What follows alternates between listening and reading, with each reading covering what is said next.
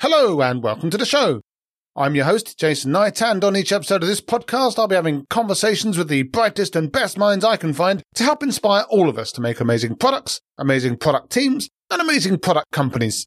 If you like the sound of that sales pitch, why not head over to onenightinproduct.com, where you can sign up to the newsletter, check out some of my other episodes with thought leaders and practitioners, and find the podcast on your favorite podcast app so you can make sure you never miss another episode again. Oh, and make sure you tell your friends too. On tonight's episode, we talk all about how to take your product positioning and translate it into a winning sales pitch, moving beyond a disconnected set of capabilities and list of features to answering the real questions your prospects care about. Why is your product better than all the others? Who are the others for that matter? And how can we diffuse the obvious objections before they even come up? For all this and much more, please join us on One Night in Product.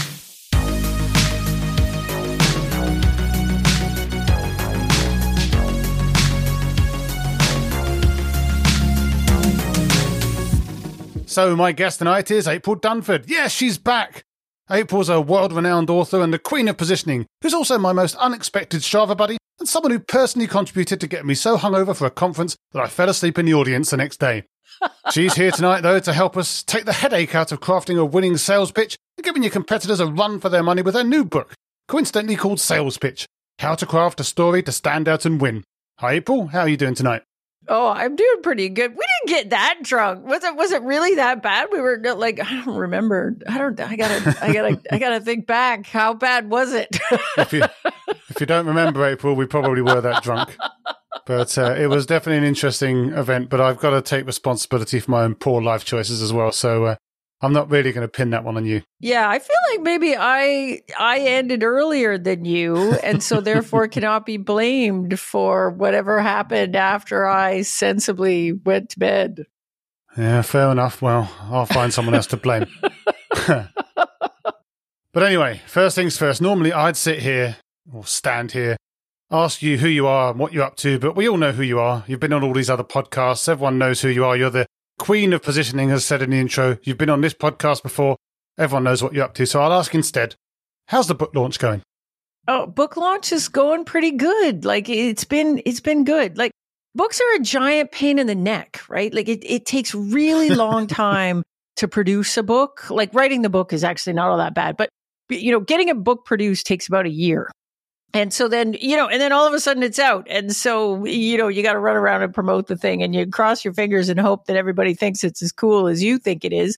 And, you know, in that year of producing the book, you get so darn close to it. You, like you don't even know whether it's any good or not. And so, anyway, book launch is going great. I've done a lot of conference talks and a lot of podcasts and a lot of live events and virtual events and things like that. But yeah, so it's been fun and book seems to be doing okay, so I'm feeling good about the book launch so far.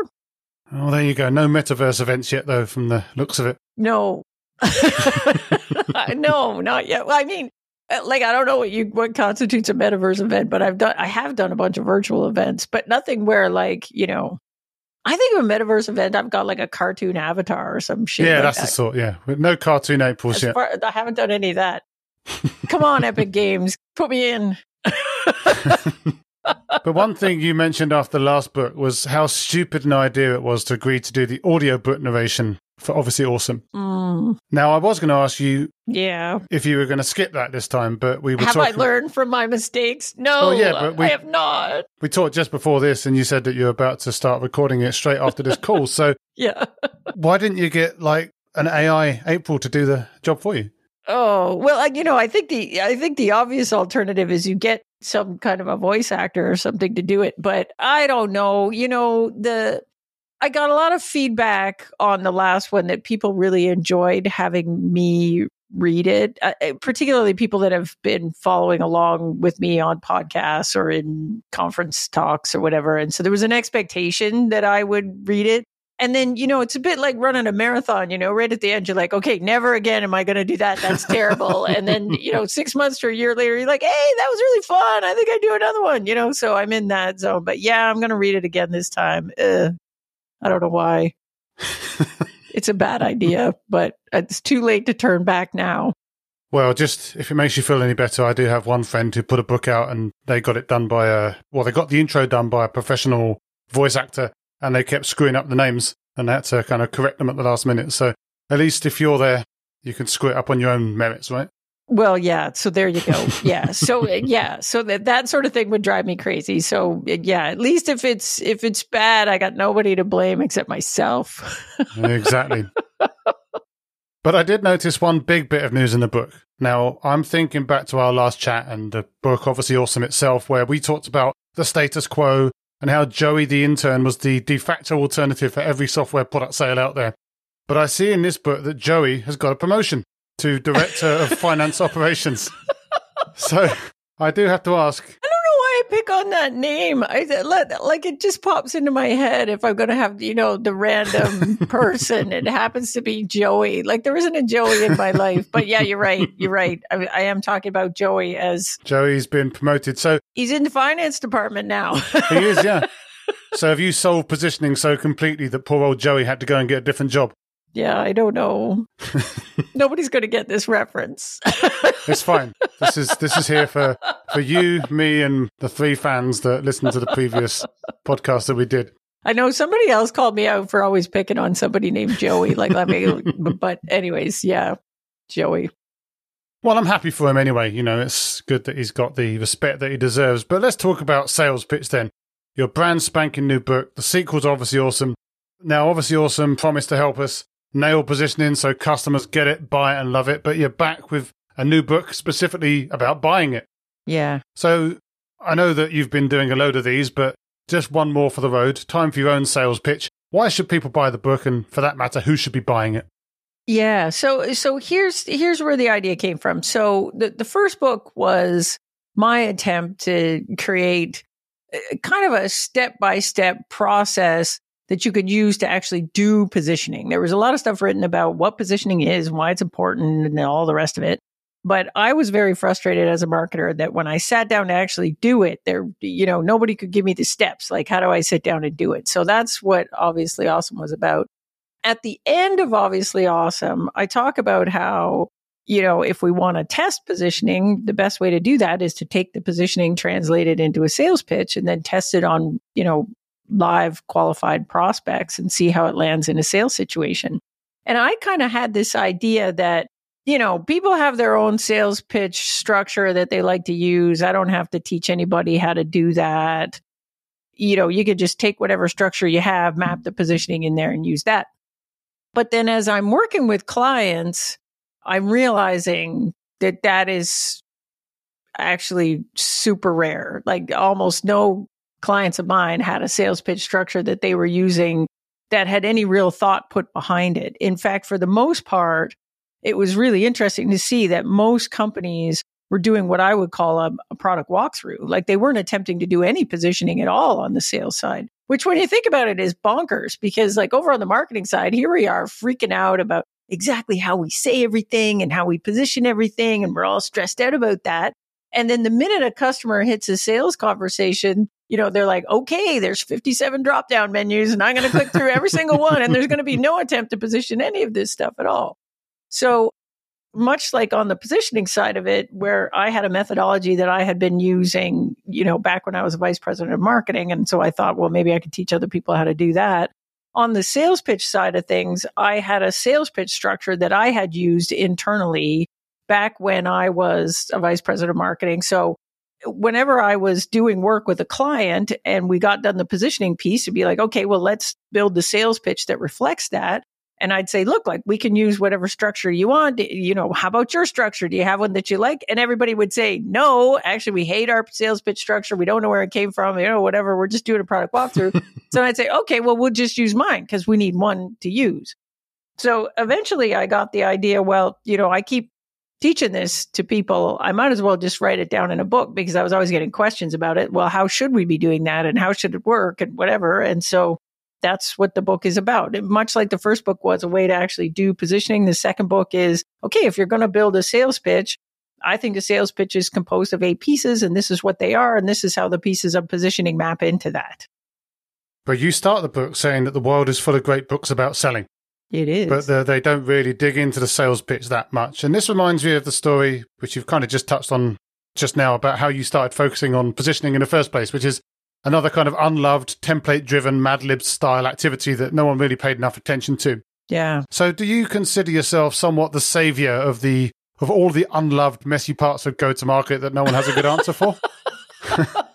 no, man. no, y'all need to save yourselves. No, I just think I think there are some things that we just do and we don't really think about it that are actually kind of super fundamental and important. And for some reason, people just haven't talked about them. Like the sales pitch one is really interesting. Like one thing I think is interesting is that if you go to companies and say, show me your sales pitch, you know, and, and they'll show it to you. And usually it's a product walkthrough with maybe a couple slides at the beginning, couple slides at the end. And you'll say, where did this come from? And nobody knows. Like it's been there since the year of the flood. Like no one knows. And every time a new, you know, a new release comes out, somebody adds something to it or they might twizzle something, but nobody has ever built a sales pitch from scratch that anyone can remember. Like it's just there. And then if you say, well, if we were to build a new sales pitch, who's responsible for that? And that's a that's an interesting one because the marketing folks will say, well, you know, we build stuff for the sales team occasionally, but we just throw it over the fence and then they just ignore it and do whatever they feel like. And then you go on the sales side and they'll say, well, you know, we we just kind of pull together whatever we need or we'll do whatever or you know we've just been doing this because that's the thing that we have and that's what it is so they don't think they're responsible for creating it either and so if you go and read the literature in sales or you look at the stuff that salespeople are trained with you know like the, the popular sales methodologies that people learn like sandler selling or any of these things they're teaching salespeople fundamental sales skills like negotiation skills and, you know, how to build rapport with a client, how to handle objections, how to move a deal along, uh, how to negotiate pricing. All these things are super, super important sales skills.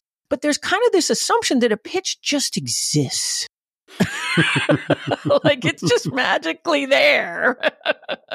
and you're like, don't you think it's kind of important what we actually say when we get in this thing? I think it's important. So I don't know. I don't know why we don't have an accepted sales pitch methodology, but we don't. Like, like I'll tell you one more thing is really surprising to me. I'm writing this book. So the last book, I wanted to call the last book positioning because it's a book about positioning, but I couldn't because there was already a famous book called Positioning, The Battle for Your Mind by Ries Trout. So I had to call it something else.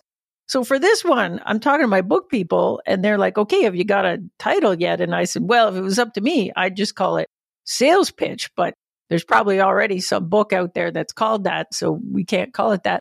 But I went on Amazon and I searched it and there's no book called sales pitch. And I was like, all right, so I'm going to be the person that has the book called Sales Pitch. And 10 years from now, somebody like me is going to say, oh, darn it, I want to call this thing Sales Pitch, but I can't because that woman, April Dunford, did it back in 2023.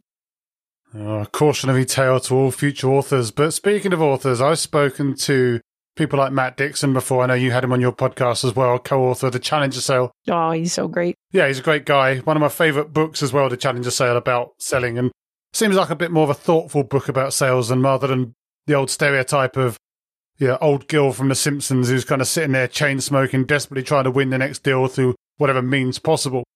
And I asked Matt if he gets any pushback from those kinds of traditional thinking, kind of alpha male, Glengarry, Glen Ross type sellers that there are out there about, you know, why are you telling us to do this stuff? We've been selling for years. We know how to do all this stuff.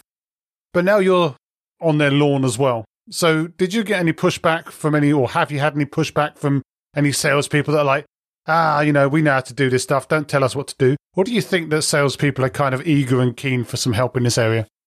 Uh, so I got to be honest with you. Like I expected that. So I expected in my clients where I would come out with this structure and say, Hey, we're going to do the pitch like this what do you think? And I expected to get a lot of pushback from vice presidents of sales saying, well, no, we don't, we don't like pitching like that. And that's not how we do it here. And we pitch a different way. And I've honestly experienced none. And, and in fact, the most common thing that I get is this great sense of relief where the, the, the, vice president of sales is like, finally, we have a pitch that makes some sense here.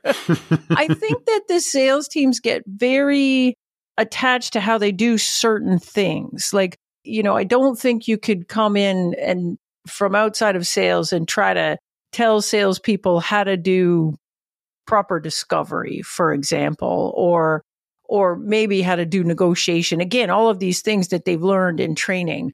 But I think in general, sales teams are very frustrated with the state of the pitch that they're given to work with.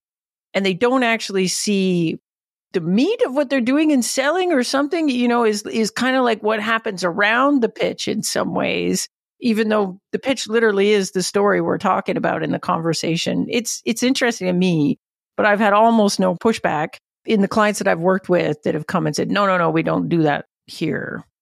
That surprised me. So it's almost like they don't see it as being their responsibility in some sense. This is that's just right. an artifact that they're given. This is just another marketing thing that they just have to work with. Do you think that's a fair kind of summary of their attitude? Well, in general, the work that I'm doing is we work through the positioning first, and then we take the positioning and translate it to a sales pitch. And so there's a lot of complaining about the typical sales pitch that sales will get from a marketing team that hasn't done that positioning work with their input. And it'll generally be, you know, you're giving us this story, but it doesn't make any sense. Or they'll disagree with the differentiated value that's communicated in the story and say, well, that's not how we win. Like, that's actually not the important thing. And, you know, and I know because I'm dealing with customers all day, every day. And so I understand that. I think the thing that the sales folks that I've worked with so far think is kind of exciting about the structure that I'm giving them is it gives them a way to position all of the competition.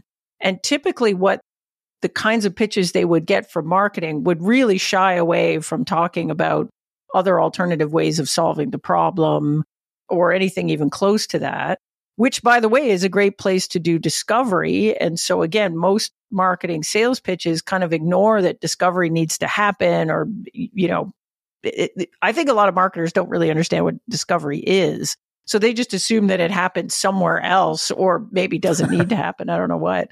And then I think that in general, marketing, when marketing produces a sales pitch, there's way too much upfront stuff and not enough getting to the meat of what a customer wants to talk about. So in my sales pitch structure, there's a setup and a follow through. But the idea behind the setup is it should be very short and we should be able to cover that quite quickly and then move the sales pitch along to the meat, which is our differentiated value and how we actually get that done. No, absolutely. And I think it's really interesting because you've kind of touched a little bit already on maybe some of the kind of characteristics of a not so good sales pitch. Like you say, almost like just a walkthrough of the entire product, just with a couple of slides at the front and the back. I know there's also just the very standard idea of just like a list of features one after another with just loads of slides about the company, like marketing slides at the front, like you say, like, yeah, this is why we're amazing and spend 15, 20 slides talking about that. Then just loads of screenshots talking about every single little feature. And I think the feature thing's interesting though, because certainly when you're selling to bigger customers or bigger prospects, there do seem to be some prospects out there that kind of just really want a big old list of features that they can maybe tick off, especially if you're, I don't know, going against corporate procurement or something like that, where they just, you know, they've got God knows how many suppliers. They just want to thin the herd by getting rid of anyone that doesn't have particular feature X or particular feature Y. So is that a problem that needs to be solved by a sales pitch? Like, is there any room for big old lists of features in a sales pitch? Or is that like some other document that you produce and just send to the procurement team at the right time?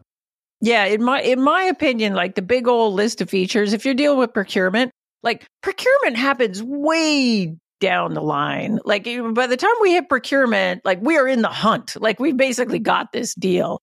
I'm more concerned with what happens to actually get us in the hunt and not get us immediately eliminated from the short list, which is where I think the story really, really matters. And throwing a thousand million features at a prospect that is in the early stages of trying to figure out who should be on my short list, who should I pay more attention to, who should I actually move forward with.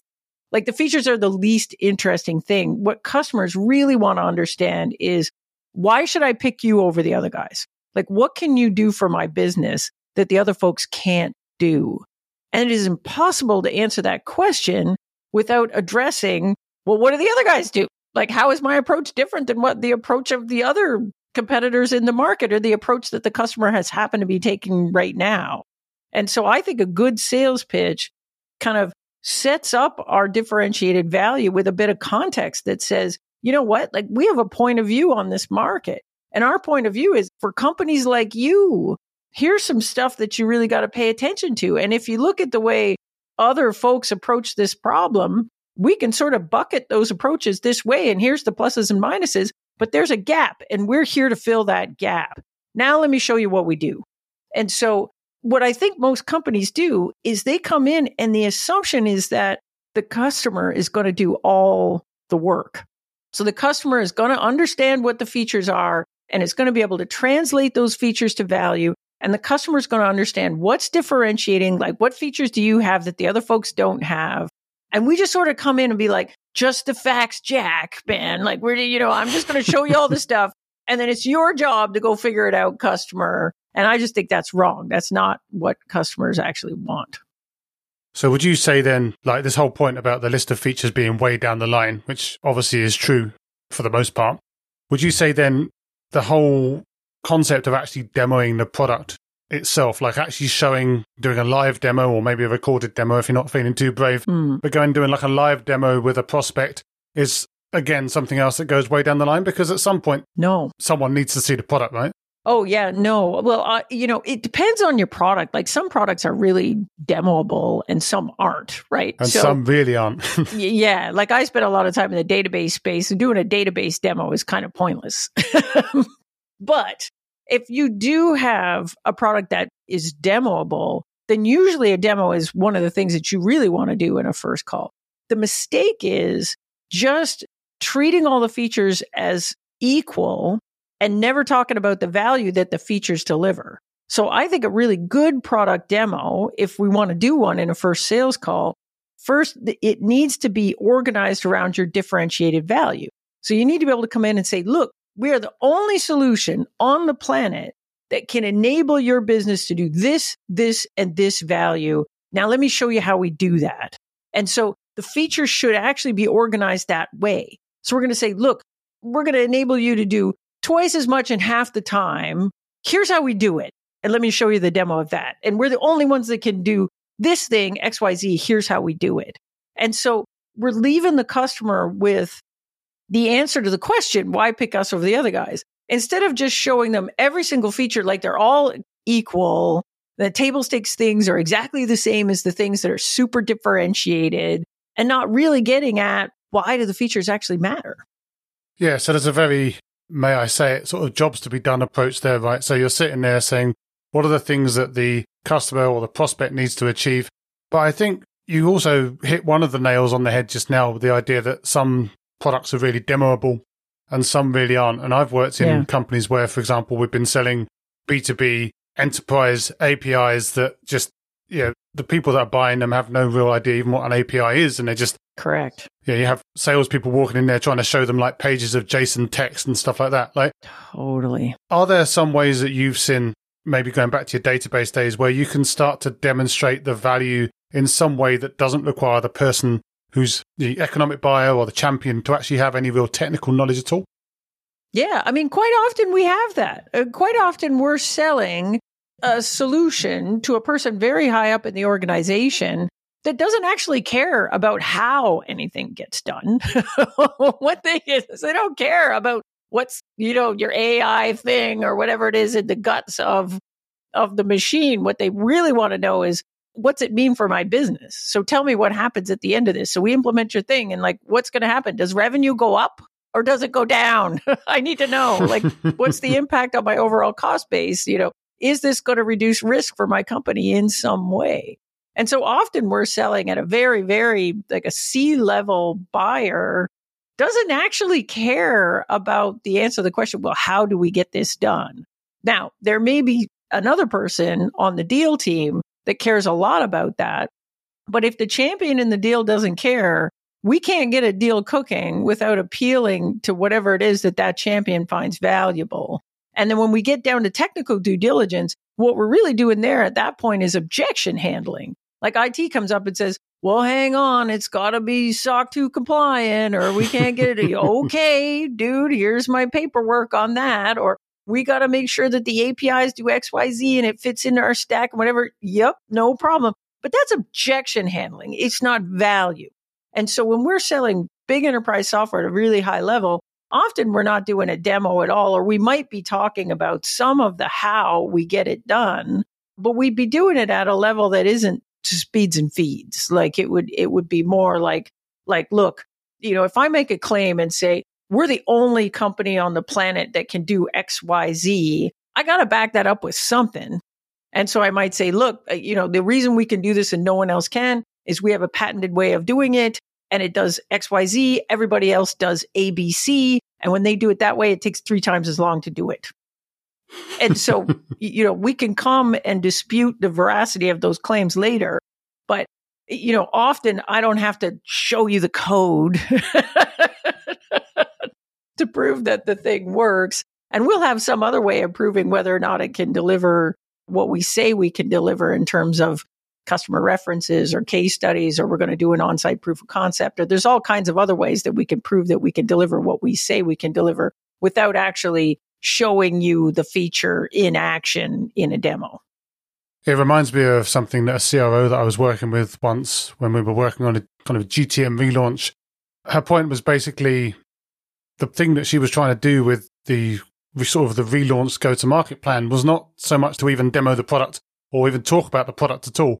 It was really just to give our potential customers the kind of the sense that we've got you. You know, we know where we're going. We're going where you want to go, and we've got your back. Right. And you're safe with us. Do you think that's a fair approach to take in sort of these high level sales pitch conversations? Well, you know, it is and it isn't. I mean, doing that isn't always differentiating. Like if you know, if there's three people on the short list and you all come in and say, "Oh, we got you," they've all got your back. No, us too. We got you too, man. Again, the key thing we're trying to answer in a first substantive sales call is how are we different than everyone else? And the best way to answer that is to come in and have a conversation about your point of view on the market. Like it's kind of the answer to the question like why did we build our thing this way? right? So we we built our thing this way because we look at the market in a different way. We looked at the existing things out here and we thought, you know what? Those things are crap. They're doing it wrong. we we could do this better. but it's not always obvious in a first sales pitch, like why you're better or you know where did that come from what is your point of view how are you different than everyone else and so i think we really need to nail that in a first sales pitch so that a customer can lean back and say does that resonate with me? Like, do I agree with that point of view on the world? And if I do, maybe I should work with those folks and at least keep me in the hunt. We can get in, you know, if it's a big enterprise deal, you know, we're not closing it in one sales call anyway. We're going to have 59 more sales calls, and there's lots of times to talk about the gory details of everything. But I think in a first substantive sales call, we really need to get in there and say, look, we look at the market like this. We look at the other approaches like this. There's good and bad in those. But for a customer like you, we think a great solution has to tick these boxes. Are you with me or not? we should be having those conversations, I think, in a good sales call. But it's interesting because one of the things you just touched on there was this idea that we built the product in a certain way because, you know, we had an opinion, we had a plan. But I don't think it's unfair to say that there are some companies out there that kind of just took it deal by deal. Yeah. They didn't really, you know where this is going. They took it deal by deal. They didn't have a plan per se. They just kind of, whatever was in front of them, whatever revenue opportunities they went after, they kind of went after all of those. They ended up with a fairly disconnected set of customers that they've ended up selling to. And they don't really then end up really having an ICP or a kind of a target segment at all. And their view of the market, which I know that you're very strong on, you've talked about it in this interview as well, the idea that you need to nail your market but their market's kind of all over the place. Mm-hmm. So, how easy is it to craft a sales pitch that speaks to such a disorganized group of customers, or do you have to have multiple, or do you just have to go back and choose one? Well, so here's the thing like, we can't build a sales pitch from nothing. Like, we don't, we, you know, we don't get to just make this stuff up. So, where it comes from is our positioning. And so, part of getting tight on your positioning is defining here's what we compete with. This is how we're different. This is the value that we can deliver that no one else can Therefore, these are the kind of customers that are really going to love our stuff. Therefore, this is the market we're going to go in. If we can define that, then we could build a really good sales pitch around it. It's as easy as that. Even if we didn't start out with a defined point of view, because you know what? We did a bunch of pivots. You know, we thought we were this, changed, and then we were this. This happens to a lot of companies. We can still reverse engineer a point of view from our differentiated value. Now, if you got a product in market and it's essentially failing, I can't help you. like, like, like, That's book three, right? That's book three. If you have a product that like doesn't sell, that it, it, you know, like good positioning is only possible when we actually have some differentiated value to grab onto.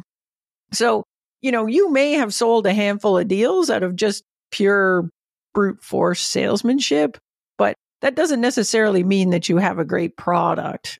So sometimes companies will come to me and they're really, really early stage. So they sold a handful of deals. None of the deals have any commonality and they're just simply too early for us to tighten up the positioning because we don't know where to tighten it up. And so my advice to those companies is you just got to get out there and sell some more deals. I know it's going to be hard, but you got to get out and close more business until we figure out who do we compete with? How are we different? What's the value we can deliver that no one else can? If we don't know the answer to those questions, I can't build a sales pitch.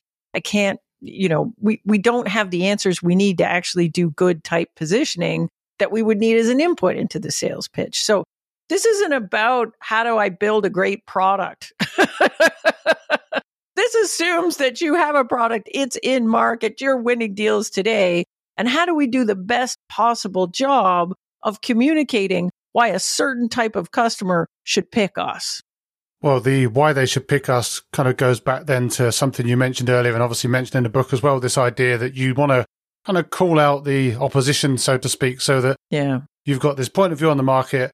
You know who your competitors are. Your prospects know who the competitors are. And rather than hiding from that or pretending that you don't have any competitors, you kind of call it out up front and explain why you're better, why you're the solution. But I can think of some sales and leadership teams that I've worked with in the past that will be terrified to acknowledge that they have any competition in front of a potential client. So, why do you think it's so important for them to get over that fear and embrace the competitive landscape rather than being frightened of it? Well, because your your customers are looking at the competitors. And so your customers are coming in with a short list. I mean, assuming this is true, like in some markets, maybe, maybe it isn't competitive and maybe the only thing you're competing against is status quo. In which case you should talk about how you're different than the status quo. But in a lot of cases, we've got a short list of competitors. Maybe there's one big gorilla in the market that everybody always shortlists. Like it would seem crazy to kind of go in and just say, oh, well, we're, we're going to pretend that there's no one else in the market and we're just going to talk about ourselves. What it does is it leaves you open to the competitors positioning you. So the competitors will say, well, who are you talking to? And they'll say, oh, we're talking to these guys. Oh, yeah, those guys, they're terrible. Let me give you the list of reasons why you should not go with them. Here's the things. And, but you're too scared to talk about anybody else. So you don't even get to defend yourself against that. So I think we need to kind of acknowledge the reality that, you know, the customer is coming in and they're looking for answers. If you look at the data on this, the data is really interesting. So um, there's a neat study that was done a couple of years back, and they were looking at B2B enterprise software buyers. And they went and they asked them, what do you want in a sales conversation? And the top two answers were, well, the first one was they wanted help navigating alternatives. And the second one was they wanted perspectives on the market. Like that's not about you. That's about you in relation to everyone else. So in order to get picked, you know, you got to answer the question, why pick me over the other guys? That's really hard to answer if you don't acknowledge that there are other ways to solve the problem. Now, one of the things that people are really afraid of is they don't want to be seen as bashing the competition.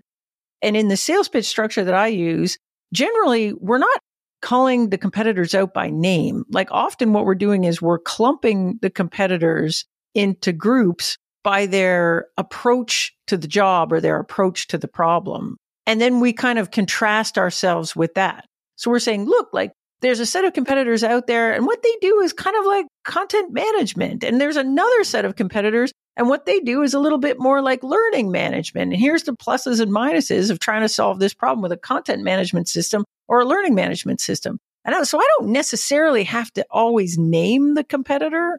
And in fact, I don't think it's a good idea to name them unless you're absolutely sure that the customer is looking at that competitor. But I think it is very easy to paint a picture of the market and say, look, there's some competitors out there take this approach. There's other that take this approach and other folks take this approach. And let's talk about the pluses and minuses of each of those and come to our own conclusions about what's good and bad and what should a perfect solution actually do.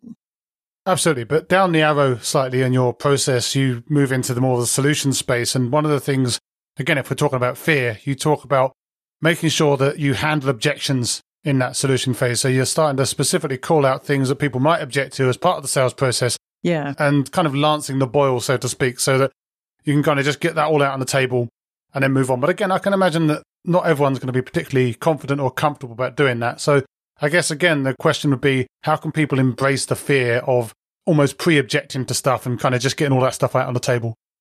Yeah, you know this this is one that I think uh, you know good mature sales reps do a really good job of this already, which is recognizing that there's common objections that we have a really good answer to and those objections may not actually get vocalized in the sales pitch itself and so we might as well just get ahead of it.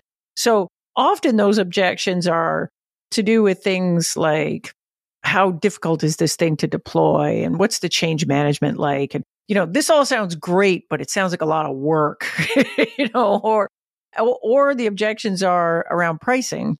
We don't always want to talk about pricing in a first sales call. But if we think that there's an objection where the customer might leave the meeting and say, well, all that sounds great, but I hear they're way too expensive and I don't think they're going to fit in the budget. Therefore, we're not going to do the next call it would behoove you to sort of, you know, give them at least an idea of what, here's what the range is. And don't worry, we got you and we're flexible on the pricing. And please don't disqualify us because you think you have an objection around that that you were just too scared to ask about. so I think good sales reps are actually really good at this. Again, I think marketers, if they're building a deck, they wouldn't necessarily put a spot in the sales pitch deck to have the reps do that in a very systematic way. But I think a good sales pitch would have that and good sales reps are doing it already. Oh, absolutely. And long may it continue. So again, it's a super practical book, a step-by-step process, market side, insights, alternatives, perfect world, solution side, introduction, value, proof, objections and ask. See, I've got it all down there, not written down at all. Wow. yeah, it's obviously written down. But, but where and how in that process can the product management team get involved in the process and help support the sales and marketing teams? Like, are there any particular areas where you think the product management team can insert themselves into the sales pitch production process and really help to drive it home. Yeah, so absolutely. So there's a there's a handful of places where I think product management's input is essential. So before we can do a good sales pitch, we've got to go get really tight on our positioning. Often what we have in particularly in tech products is we'll have some really amazing technological features that the sales team frankly doesn't really understand and therefore doesn't pitch and therefore don't necessarily get used by customers because the customers don't even know these things are there. So often what we'll have is when we're working through the positioning process and we get to the conversation around differentiated capabilities and then what those how those capabilities translate into value that's often where we get really good input from the product team who really understands what we have. They understand the competitive landscape. They understand what's differentiating and what isn't. And then, you know, as a team, we understand what's valuable to prospects. So we don't get to good differentiated value without good input from the product team. So that's the first thing. And then when we get to building the sales pitch, you know, we have this setup phase in the sales pitch where we're talking about the entire market. I think the product team that's doing a really good job of competitive analysis has a lot to say about the pros and cons of the alternative approaches and how we might bucket those. I also think in the back end of the sales pitch where we're talking about differentiated value and how we do what we say we can do, I think the product team is where we get that expertise to be able to describe how we do what we do to the right level of detail for the buyers that we're talking to. Well, I will bring all of that stuff up in the next product management team meeting and hopefully, yeah, for all of the product managers around the world and hopefully they'll all put their back into it and help get those sales pitches across the line. But where can my listeners find you after this if they want to find out more about positioning, crafting a killer sales pitch, or keep up to date with the ongoing adventures of Joey, the former intern? well, there's a handful of things. So I too have a podcast. It's called Positioning with heard. April Dunford, and uh, I'm on about episode 20 or something. Not the nine million episodes like you, but but if every single episode I'm kind of doing a deep dive on a particular aspect of positioning. So if you really want to geek out on this stuff, that'd be a place to go. I'm also writing a newsletter these days. This is a bit of an experiment because, you know, if you had asked me a year ago, I would give you a big rant about how much I hate newsletters. but I'm experimenting with a newsletter. And so if you go to aprildunford.com slash books, you can sign up there. And then as far as social media goes, I'm not really active anywhere except LinkedIn these days. So if you want to just, you know, do the low effort, follow me on LinkedIn, you can do that there. There you go. Well, as ever, I'll make sure to link that all into the show notes, even the competitor podcast, along with. it's not competitive, man. Uh, so- it's complimentary. complimentary, complimentary, exactly. Uh, alongside links to both your books, hopefully your sales pitch will have worked and a few people will come along and pick it up. Well, as ever, it's been a pleasure to chat. I'll be cheering the book on from the sidelines. Obviously, we'll keep in touch, but yeah, as for now, thanks for taking the time. All right. Well, thanks again for having me. This has been fun as always. As always, thanks for listening. I hope you found the episode inspiring and insightful. If you did, again, I can only encourage you to pop over to oneknightinproduct.com, check out some of my other fantastic guests, sign up to the mailing list, or subscribe on your favourite podcast app, and make sure you share with your friends so you and they can never miss another episode again. I'll be back soon with another inspiring guest, but as for now, thanks and good night.